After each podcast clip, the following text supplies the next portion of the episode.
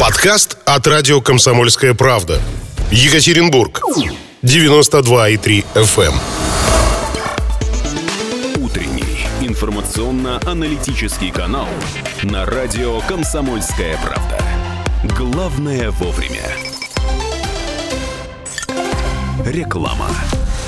8.36 точное местное, друзья. Вот так вот мы въезжаем в новые полчаса вот в эти вот, и въезжаем, что называется, не одни.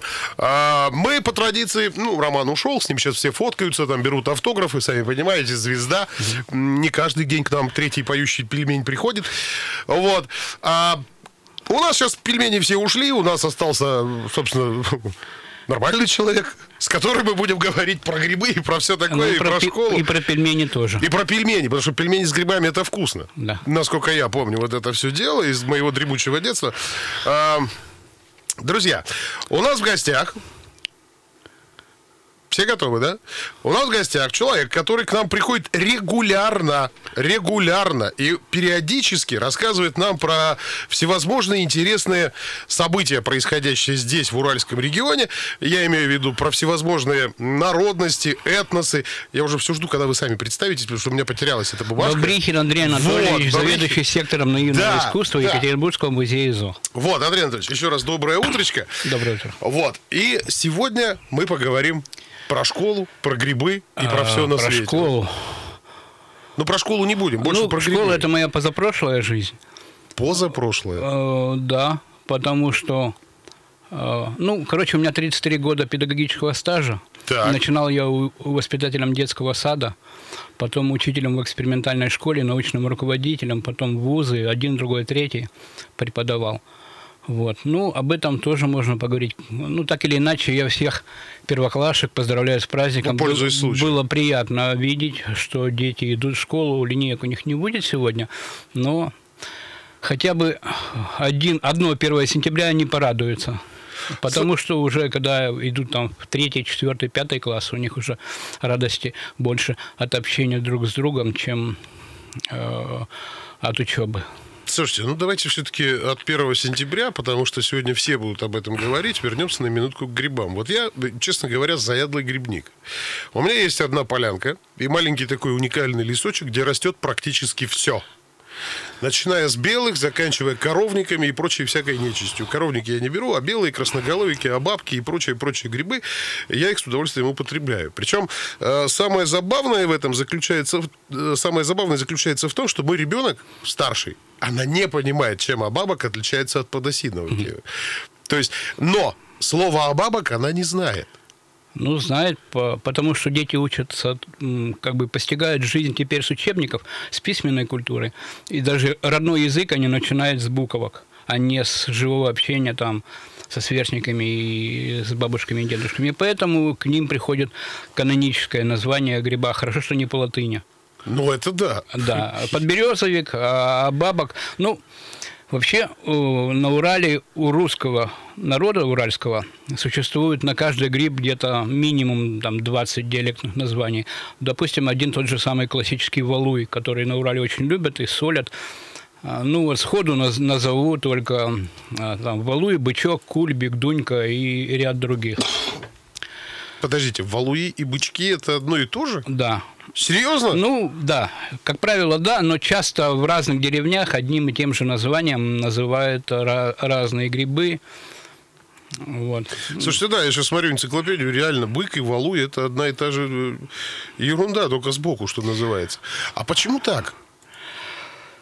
Ну, откуда вот у одного гриба вот несколько названий? Ну, дело в том, что народная речь, она такая очень некодифицированная, не существует письменного канона, и поэтому вот где как повелось, так и называют. И самое главное, сборы употребления грибов очень различаются. Ну, если вспомнить писателя Солоухина, он там об этом он хорошо рассказывал, но это же подтверждается на Урале, что, например, есть деревни, где не берут белые, а ждут, когда пойдут рыжики, есть деревни или там семьи, которые не берут э, белые, ждут, когда появятся грузди, и заготавливают. Э, конечно, грибы собираются для заготовки на зиму. Ну, это само собой. Их солят, их сушат, и потом основные грибные блюда, так, э, летом и в начале осени это баловство. Основные блюда это зимние, когда недостаток белка, микроэлементов, и их начинают готовить там, ну, с января месяца. Вот. А для заготовок, конечно, идеальные грибы – это сушеные белые, соленые грузди и рыжики. Вот. И поэтому от этого идет производство кадок, и э, это, эта технология тащит за собой очень много и знаний, и ремесел, и так далее. Но тут же опять интересно ведь вот происходит. Вы сейчас только что упомянули, что в кадушке обязательно их надо солить. Да. А почему именно в кадушке? Я просто знаю мужчину, который делает вот эти катки и кадушки, и он ведь не слабо так поднялся и не слабо зарабатывает. Из чего? Из дуба. Редкие, допустим, там еще а, из Ну да, из, из дуба, но дуб на Урале найти сложновато.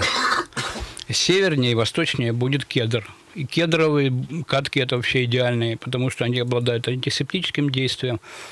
Вот. Э, не дай бог сделать кадушку из соленой, э, из сосны, угу. она горчить будет. Э, ну вот я знаю, мы исследовали промысел Нижней Салды, так.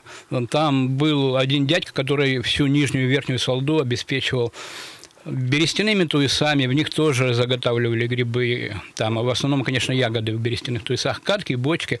Катка, она такая, имеет форму усеченного конуса, и в ней очень удобно э, э груз, э, крышку под гнетом, потому угу. что она, э, грузди оседают, там, с пряностями, без пряностей, и она, опускаясь, то есть, в отличие от бочки, у нее есть простор для, для опускания.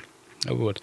И потом подъедают, берут немножко из, из катки и опять груз гнет ставят и э, и это достаточно бесконечный процесс. Да, бесконечный. На Урале очень любили делать пироги из э, соленых груздей. Ну вот, что интересно, разные народы по-разному относятся. Вот на Урале разные народы по-разному относятся к сбору грибов. Например, коренные жители Урала – манси, ханты и дальше уже ненцы, они грибы не едят. Ну, есть такая у них мифологема о том, что они не едят, потому что это пища северного оленя.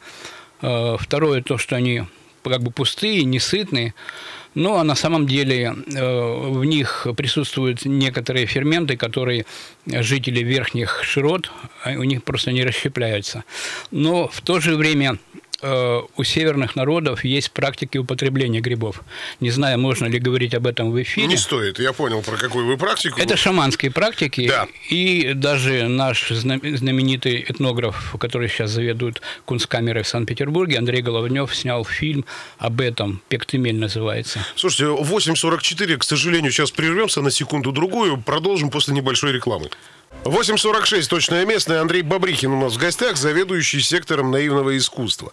Андрей, ну давайте вот вернемся на секунду к грибам, а потом уже более глобально о них поговорим. Я имею в виду грибы давайте. в искусстве. Давайте. Слушайте, а какие вот все-таки наиболее... Вот вы сказали, что есть разница в употреблении грибов сельским жителям и городским. Мне да. кажется, городской берет все подряд. Вот судя по фотографии, просто вот как вот шальной несется и все подряд режет. Ну, городской это квалифицированный собиратель. Он едет для того, чтобы заготовить готовить также себе на зиму побольше грибов, едет куда-нибудь на север, Табаринский, Тавдинский район, в район Павды, вот, и уже с полными пайвами и корзинами возвращается от, оттуда. И, конечно, городской не ленивый житель, когда еще если он на колесах, он собирает э, то, что он может увести, сохранить и заготовить как можно больше. Если он предпочитает сушить, то он наберет белых, если он предпочитает солить, то он наберет груздей, рыжиков. Э, если ему нужно тут же приготовить, допустим, на следующий день или в ближайшее время, то он наберет бабков или подосиновиков и сделает там жареху, грибницу, суп, то есть...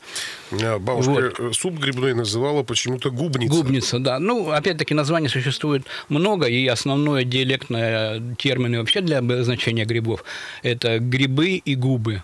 Еще некоторые называют там грибы каждый по, по названию, а по своему, а там а бабки в некоторых регионах угу. просто называют грибы. Вот это грибы, а остальное все белые там и так далее. А это грибы. Есть еще очень интересное название гриб сокол.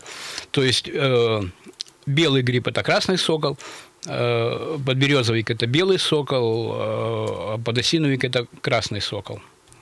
Сладкий белый красный сокол. Слушайте, интересно. Э, ну, диалектное разнообразие очень большое и в приготовлении блюд, и в названии этих блюд, и в названии грибов. Но вот э, мы, если продолжить разговор о горожанах, Uh-huh. то есть горожане такие ленивые и, и не очень квалифицированные, им лишь бы получить удовольствие, кайфануть, посидеть где-нибудь на, на полянке и заодно и собрать грибов.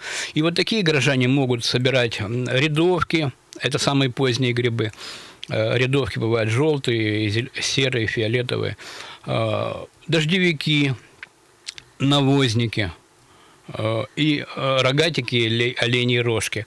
То, что совсем на грибы не похоже, но на самом-то деле это Э, съедобные, не ядовитые грибы, их тоже можно кушать. И э, грибник, который не знает больших богатых грибных мест, такие, где грибы растут мостами, он собирать может все, все что попало, и для них насобирать пол ведра сыроежек – это будет большое счастье. Слушайте, а вот в искусстве вообще грибы в нашем как-то отражены? Нет тут у нас здесь? Ну, э, вот я специально этот вопрос исследовал. Дело в том, что вот самые большие любители натюрморта – это голландцы и фламандцы. У них есть в натюрмортах все. От тетерева, глухаря и косули до устриц, э, ну, да, да, креветок. Да, да, да. Грибы случаются, встречаются вообще в единичных случаях. И вообще, если посмотреть, э, грибы встречаются в искусстве, популярны в кухне у восточных э, народов, у славян. Можно встретить у венгров, у хорватов, у поляков, но самое большое количество грибов в натюрмортах у русских людей. Э, и в, академической живописи э, любят, конечно, дары осени рисовать, там пожелтевшие, покрасневшие. Э, яблочки всякие. Яблочки, там, да, да, ягодки, да, да. листочки, берестяные туесочки там и так далее, и гора грибов. У нас есть, эм, в, нашей, в нашем собрании есть художник э, Георгий Попов из Вологды. Он такой певец Вологодского края был, и у него целая серия есть. Даже не серия, а просто примерно один и тот же сюжет он повторяет. Э, куча разных ягод, там облепиха, земляника и все-все-все, и грибы. Вот. Э, грибы используются в живописи в качестве натюрморта в первую очередь. Угу. Дальше у нас есть марийский художник Эчик Барцев, который э, начал рисовать, когда стал вспоминать свое марийское голодное детство. И э, несколько картин у него посвящен э, как бы самому большому лакомству и большой радости, когда у них вообще жрать нечего было в деревне в, в, во время войны. У него есть картина «Сезон грибов», э, то есть грибы там играют роль символа сытой жизни. И есть грибы, которые используются в качестве квеста. Э, художник Федор Иванович Каменских, э, такой певец э, советской эстетики, наивный художник в нашем собрании. И сейчас в экспозиции висит картина «Дары природы». И он картину рисует для того, чтобы учить детей своих, внуков и прививать любовь родной советской родине. Там у него есть корзинка с грибами, и он заставляет пересчитать, там даже это задание написано на обратной стороне картины, заставляет пересчитать и назвать каждый гриб. Там 10 видов грибов. Там же 10 видов цветов, ягод, овощей и так далее. Вот. Грибы встречаются в наивном искусстве достаточно часто, и у нас в собрании тоже есть такие картины. Но ведь это же, наверное, вот вы только что сказали, символ такой счастливой жизни для, да, для художника Барцева. А вот как эти вот, как это все выглядит? Вот попробуйте описать. Мне просто любопытно. Или если я вдруг захочу посмотреть, где это можно посмотреть? Вот в интернете, например. Есть же сайт какой-то, в конце концов. У нас есть в социальных сетях сайты, я регулярно публикую там как бы публикации к датам, и вот в Фейсбуке, ВКонтакте есть музей угу. наивного искусства. И картину «Сезон грибов» мы недавно опубликовали. Сейчас просто как, как, Когда «Сезон грибов», там такая этнографически точная достоверная картина, идут трое детей, а у Барцева была... Э, он жил в многодетной семье, когда умерли, угу. погиб отец, умерла мать, и они остались в пятером, детишки. И Ему было 5, 6, 7 лет во время войны. И они себя спасали и своим огородом, и, и осень, конечно, им давала вот этого растительного мяса, как его называют, грибы, на весь последующий сезон. И он этнографически достоверную картину нарисовал. Ребята идут в народной одежде, домотканной, и такие специальные волокуши для того, чтобы... Да-да-да, да, я вот сейчас как раз нашел. Вот, березовая ветка на плече, Ага. Э, и она с тонкими ветвями, концами волочится по земле и облегчает э, несение грибов. Ну, потому что, видимо, очень полные туеса, да. и один мальчишка то ли грусть, то ли что-то вот такое Наклонился срывает. груздю, да. а девчонка со старшим парнем э, тащат на волокушах. Да, очень интересная картинка, красивая такая, по крайней мере. Не знаю уж, насколько она точно выпущена, э, нарисована, я не совсем... Ну, наивное спец... искусство не должно стремиться к фотографической достоверности, а это как бы воплощение каких-то воспоминаний, переживаний собственно. Скорее всего, каких-то даже впечатлений. Да. Андрей Бабрихин был у нас в гостях. Спасибо вам огромное. Опять рассказали, опять просветили. Я никогда не ожидал, что грибы будут также вот широко использованы в нашем местном наивном искусстве. До свидания, друзья. Услышимся завтра в это же самое время. Утренний информационно-аналитический канал на радио «Комсомольская правда». Главное вовремя. Реклама. Подкаст от радио «Комсомольская правда». Екатеринбург. 92,3 FM.